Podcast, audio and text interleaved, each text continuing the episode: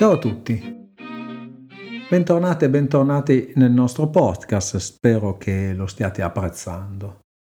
Oggi affronteremo una puntata abbastanza impegnativa perché affronteremo Marx e quindi un personaggio che ha avuto un'influenza notevolissima nel corso del Novecento.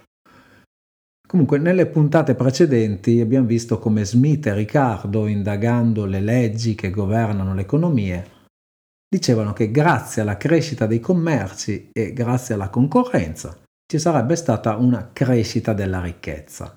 Ed era vero, era indubbiamente vero. Erano entrambi britannici, vivevano in un paese che aveva visto un progresso esponenziale della produzione di beni, una rivoluzione tecnologica, industriale, e una crescita poderosa della popolazione.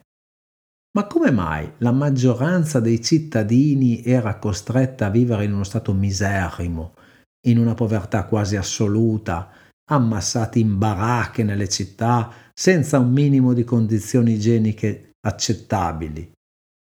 Anche chi aveva un lavoro in fabbrica era soggetto ad orari estenuanti, a mansioni faticose, ripetitive, con paghe modeste, appena sufficienti per la sussistenza.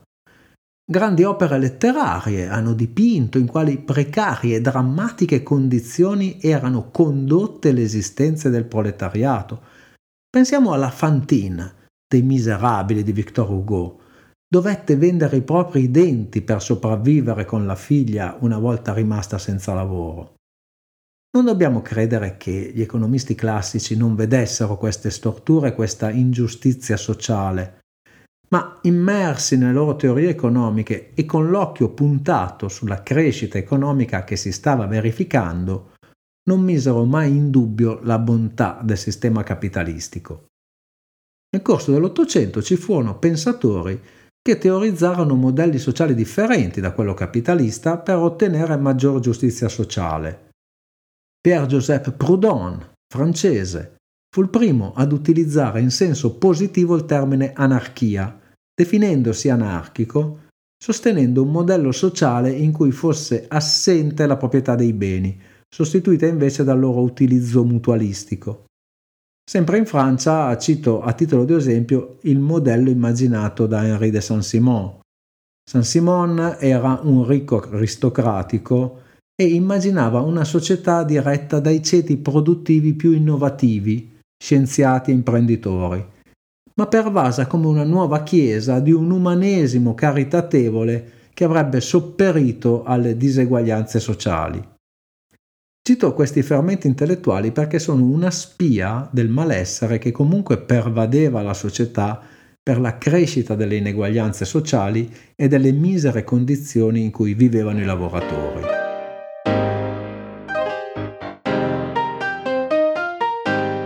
Ci fu un filosofo, scrittore ed economista che criticò duramente queste posizioni perché frutto di sogni e immaginazioni e prive di concretezza di un modello che spiegasse come giungere ad un mondo migliore.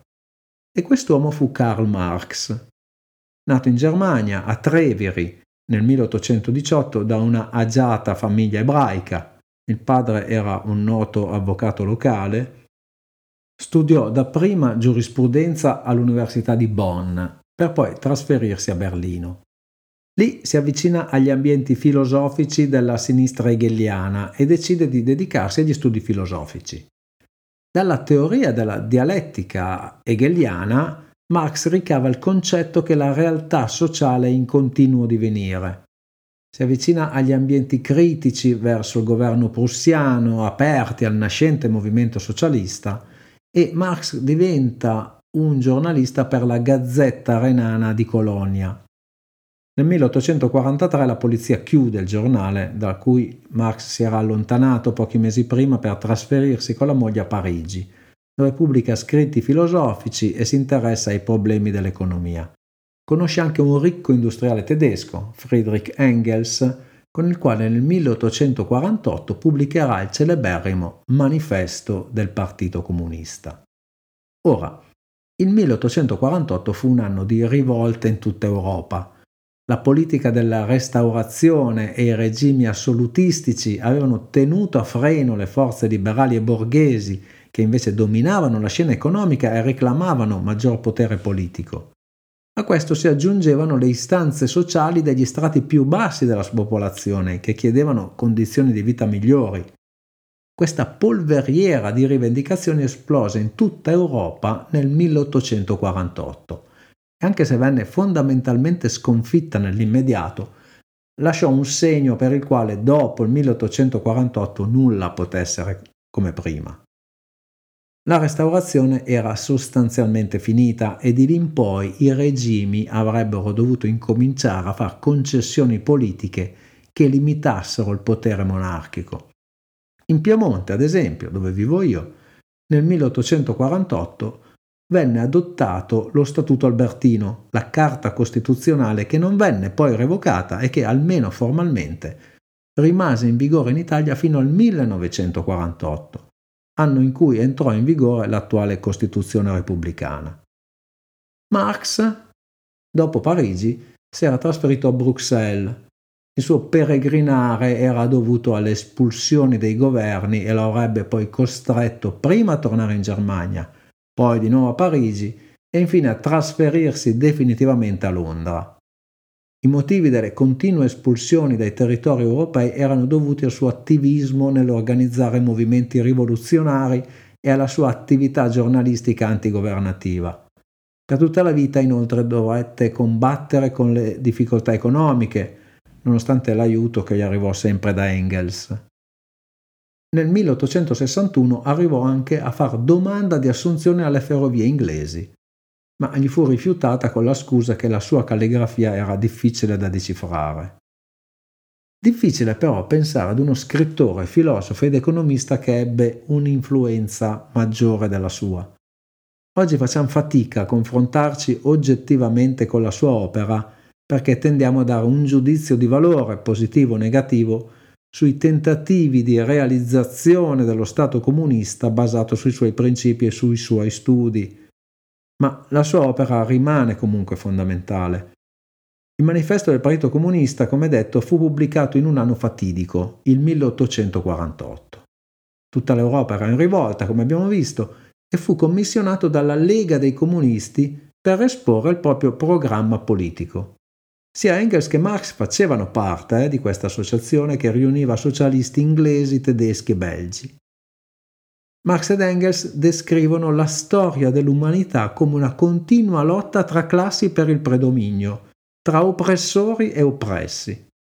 A loro avviso ci si trovava ora di fronte alla lotta tra due classi, i borghesi capitalisti e i proletari.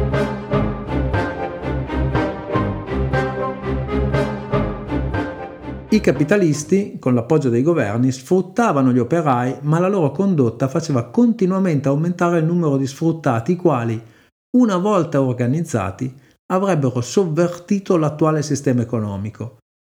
Nel manifesto poi sono elencati 10 punti programmatici che, una volta realizzati grazie alla presa del potere da parte degli sfruttati, avrebbero reso possibile l'eliminazione delle differenze economiche ed elevato le condizioni sociali dei cittadini in un mondo più giusto. Non sto qui a citare tutti i 10 punti, ma solo il secondo e l'ultimo. Nel secondo punto si dice testualmente imposta fortemente progressiva. Nel 10, istruzione pubblica e gratuita di tutti i fanciulli, eliminazione del lavoro dei fanciulli nelle fabbriche nella sua forma attuale. Era comunque un programma fortemente rivoluzionario, a mio avviso forse più vicino alla concezione che avrà Lenin dell'economia rispetto a quella staliniana, ma questo esula dal nostro discorso.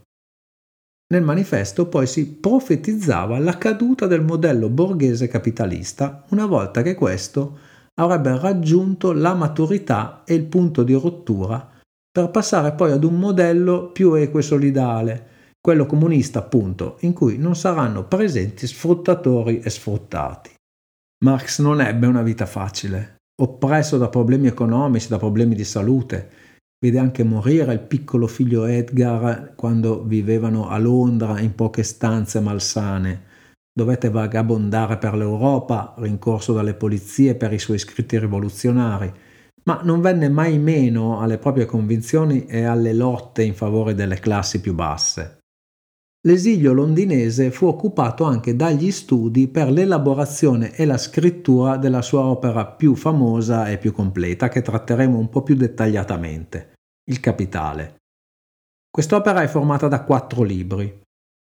Il primo fu pubblicato quando Marx era ancora in vita, nel 1867. Il secondo e il terzo uscirono postumi, grazie ad Engels, nel 1885 e nel 1894, mentre il quarto libro fu pubblicato tra il 1905 e il 1910 da Karl Kautsky.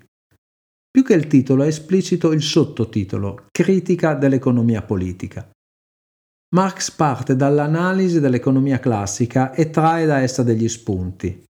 Una premessa, non parlerò di tutta l'opera, ma di quei punti che la rendono, a mio parere, allo stesso tempo una critica e un completamento della teoria classica di Smith e Ricardo. Che poi giunga ad esiti opposti e rivoluzionari è più un portato della sua attività politica e di altri scritti. Infatti Marx diceva: non fornisco ricette per la cucina dell'avvenire, non indica qui politica economica da attuare in futuro. Il suo è un discorso logico, conseguente, che aiuta la scienza economica a progredire nella propria analisi. Ovvio che per i motivi che sappiamo la sua sia una figura ingombrante, non solo quella di uno studioso. Ma accusare i libri di Marx per i crimini che commetterà poi Stalin, come talvolta si legge, non mi sembra corretto intellettualmente. Comunque, nel suo difficile esilio londinese, Marx studia i classici dell'economia, in particolare Ricardo, del quale ha un'altissima opinione, e non era uomo che lesinasse critiche anche feroci con coloro con i quali non era d'accordo. Marx prende da Ricardo il concetto di valore di un bene identificandolo con il valore lavoro, cioè con il valore del lavoro necessario per produrlo. Non fa distinzioni tra la qualità del lavoro, ma identifica nella quantità di lavoro il valore, le ore di lavoro che servono. Per Marx la giornata di un lavoratore è divisa in 2 parti. Nella prima parte lavora per ottenere ciò che gli serve per sopravvivere, per riprodurre quindi la forza lavoro. La seconda parte invece va totalmente a beneficio del suo datore di lavoro. Il tutto avviene in maniera legittima, Esiste un contratto di lavoro tra il capitalista e il lavoratore. Il lavoratore presta la propria opera per un certo numero di ore. Nelle prime ore produce ciò che gli permette di vivere e riprodursi. Le rimanenti vanno a beneficio del padrone e sono definite da Marx plus lavoro. Ciò che il plus lavoro produce si chiama plus valore. Questo plus valore è incorporato nei beni che sono prodotti. Questi, una volta venduti, se vengono venduti, generano il profitto.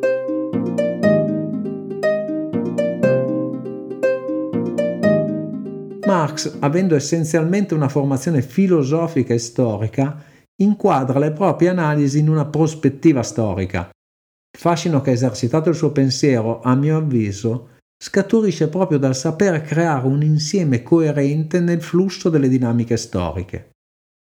Parlando del lavoro, che è al centro dell'opera, evidenzia come questo abbia subito una modifica in seguito a 2 rivoluzioni. La prima è la rivoluzione francese, grazie alla quale gli uomini hanno modificato la propria condizione esistenziale e sono uomini liberi, non sono più legati alla condizione servile di derivazione medievale o alla schiavitù che esisteva nel mondo antico. La seconda rivoluzione è quella industriale. Questa ha modificato i metodi produttivi creando una nuova classe, i capitalisti, che sono coloro che hanno la proprietà dei mezzi di produzione.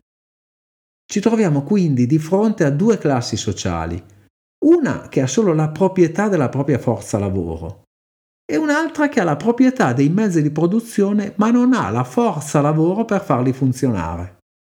Quindi nasce un nuovo mercato, il mercato del lavoro, dove i lavoratori vendono la propria forza lavoro ai capitalisti. Dal contratto di lavoro scaturisce poi la giornata lavorativa divisa nelle due parti ideali che abbiamo visto prima e che daranno luogo anche al plus lavoro, al plus valore e al profitto. Al profitto se il capitalista riesce a vendere le proprie merci. Il capitalismo quindi riesce a produrre plus valore grazie anche alla divisione del lavoro. Ora, sulla divisione del lavoro come modello produttivo ci siamo già soffermati nelle puntate precedenti, si erano già soffermati diversi pensatori e teorici, se vogliamo, a partire da Platone, quindi niente di nuovo. Marx mette in evidenza come la divisione del lavoro sia al centro del processo che ha reso il lavoro una merce come qualunque altra. Il lavoro è un mercato ed è sottoposto ad una compravendita. Il lavoratore nel capitalismo diventa una mera appendice della macchina, si estranea dal prodotto del proprio lavoro, dalla sua capacità creativa, fondamentalmente per venir sfruttato. Pensiamo alla fabbrica di aghi di Smith, sempre la stessa funzione, limare la punta del lago tutto il giorno. Il lavoratore può vivere momenti piacevoli solo fuori dal lavoro, che nel capitalismo diventa alienante, cioè diventa altro da sé, mentre il lavoro per l'uomo dovrebbe essere la forma migliore per esprimere se stesso, e questa è una caratteristica che lo identifica come essere umano. Nel nuovo processo produttivo invece è un pezzo della macchina, non è forse neanche consapevole di ciò che fa e viene indirizzato da forze che hanno nel profitto il fine ultimo. Quindi il capitalismo è in grado di generare plusvalore, ma al prezzo dell'alienazione del lavoratore dal proprio lavoro, che si mercifica, diventa una merce come qualunque altra. Nella sua critica all'economia classica, poi, Marx approfondisce un aspetto, quello delle crisi. Sia Smith che Ricardo non rilevano le crisi del sistema. A loro avviso il capitalismo è in grado di marciare e progredire linearmente, senza entrare in difficoltà. Per gli economisti classici le crisi che potevano accadere erano però da ricercare non nel sistema stesso, ma in fenomeni esterni, in accidenti che si potevano manifestare, ma che non avevano a che fare con il meccanismo di funzionamento dell'economia capitalista.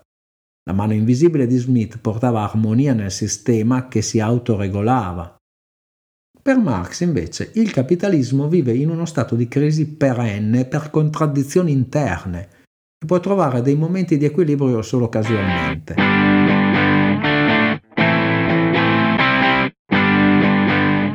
Certe intuizioni di Marx saranno poi sviluppate e argomentate meglio da un economista del Novecento, John Maynard Keynes, senza che Keynes peraltro aderisca al marxismo, muovendosi anzi con convinzione all'interno del sistema capitalista.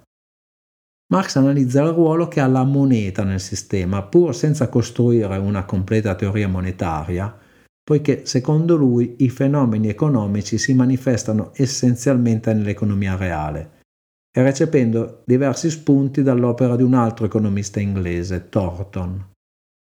Bene, normalmente il punto di vista del consumatore nei riguardi della moneta è che si tratti di uno strumento di pagamento.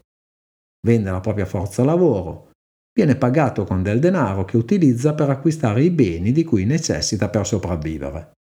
Questa è sicuramente una delle funzioni della moneta, se vogliamo la principale, ed è quella che è prevalsa per secoli. Secondo Marx, il capitalismo ha effettuato una mutazione anche nella funzione della moneta. Lo schema diventa denaro, merce, denaro, cioè avviene che i capitalisti che posseggono il denaro lo anticipano ai lavoratori per assicurarsi la forza lavoro e ottenere in cambio una somma di denaro superiore grazie al meccanismo del plusvalore che genera il profitto che abbiamo visto prima. Il lavoro sfruttato genera plusvalore che si trasforma in profitto. Ma perché ciò accada è necessario che tutte le merci vengano vendute. Se questo non accade, il plusvalore rimane incorporato nelle merci, ma non si genera il profitto monetario che sta alla base del funzionamento del capitalismo.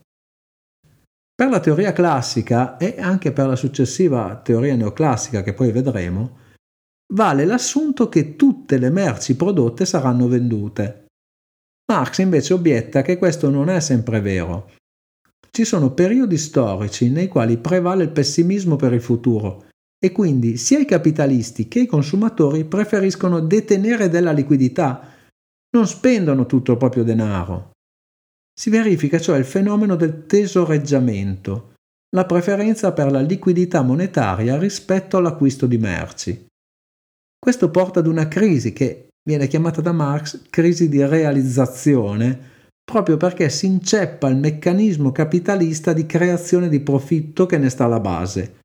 Le aziende che non riescono a vendere falliscono, i capitalisti vedono chiudere le proprie fabbriche e i lavoratori diventano disoccupati. Ma il tesoreggiamento non è l'unica causa delle crisi del sistema. Un altro meccanismo che porta inevitabilmente il capitalismo verso delle crisi, sempre secondo Marx, nasce invece dalla distribuzione del reddito e dalla natura del lavoro capitalistico. Anche in questo caso il capitalismo ha operato una trasformazione dell'essenza del lavoro, facendolo diventare fondamentalmente un costo di produzione. E se è un costo, il capitalista farà di tutto per abbassarlo, peraltro legittimamente. Ma il salario da una parte è un costo, ma dall'altro è il potere d'acquisto che i lavoratori spendono sul mercato per acquistare le merci. Se quindi scende eccessivamente, non tutte le merci potranno essere acquistate e non basterà il maggior profitto del capitalista a compensare questa minor spesa delle classi lavoratrici. Inoltre, sempre considerando il salario come un costo di produzione, i capitalisti avranno convenienza a sostituire i lavoratori con dei macchinari per poter risparmiare. I lavoratori licenziati quindi andranno a far concorrenza agli altri lavoratori, provocando un tendenziale abbassamento del livello dei salari. Salari più bassi diminuiranno il potere d'acquisto necessario per acquistare tutte le merci sul mercato. Anche qui crisi per merci invendute e una spirale di nuovi licenziamenti e fallimenti con profitti del capitale in discesa fino ad un livello che poi diventerà eccessivo. Per Marx, come detto, il capitalismo è ben lontano dall'essere un sistema economico che genera un progresso senza crisi, anzi è quasi perennemente in una situazione di instabilità. Ma proprio Marx, proprio lui, proprio il suo critico più feroce, riconosce al capitalismo la capacità di modificarsi continuamente, di assumere nuove forme per sopravvivere. Ad esempio, la ricerca di nuovi mercati è una risposta alla crisi e la globalizzazione, il fenomeno a noi contemporaneo, altro non è che uno dei modi in cui il capitalismo risponde alle proprie difficoltà. Marx profetizzò la caduta del capitalismo quando sarebbe giunto alla sua fase più matura e la nascita di un nuovo periodo storico in cui i mezzi di produzione in mano alla collettività non sarebbero più stati uno strumento di oppressione, ma avrebbero permesso a tutti i cittadini di avere quanto necessario, quindi il comunismo. Nella sua realizzazione storica nel Novecento il comunismo non darà poi buona prova di sé, ma non è questo il posto dove indagarne le cause. Rimane l'opera di Marx, che ho cercato molto sommariamente di tratteggiare. Indubbiamente un'opera complessa, corposa, alla quale dedicò tutta la propria esistenza. L'esilio londinese, come abbiamo visto, aveva ridotto Marx in miseria. Quando morì la figlia, Marx dovette chiedere un prestito al vicino di casa per poter acquistare la bara. Viveva grazie agli articoli che scriveva, qualche lascito, agli aiuti di Engels. E la stesura del capitale durerà decenni. Marx passava le giornate studiando storia ed economia e scrivendo al British Museum. Passava poi la notte a continuare a scrivere in compagnia dell'immancabile sigaro, soffrendo parecchio a causa dell'infezione da carbonchio di cui soffriva. Ad esempio, le ultime pagine del primo volume sarà costretto a scriverle in piedi, poiché non riusciva a star seduto a causa dell'infiammazione. Il tutto vivendo in poche, povere camere fatiscenti e malsane. Solo negli ultimi anni, grazie ad Engels, vedrà ridurre un po' le proprie difficoltà economiche, ma la morte della moglie prima e quella della figlia 2 anni dopo lo prostreranno e non riuscì più a riprendersi e morirà a Londra nel 1883. sarà Engels a recitare la sua orazione funebre di cui c'è rimasta traccia e che termina così. Posso aggiungere senza timore, poteva avere molti avversari ma nessun nemico personale. Il suo nome vivrà nei secoli e così la sua opera.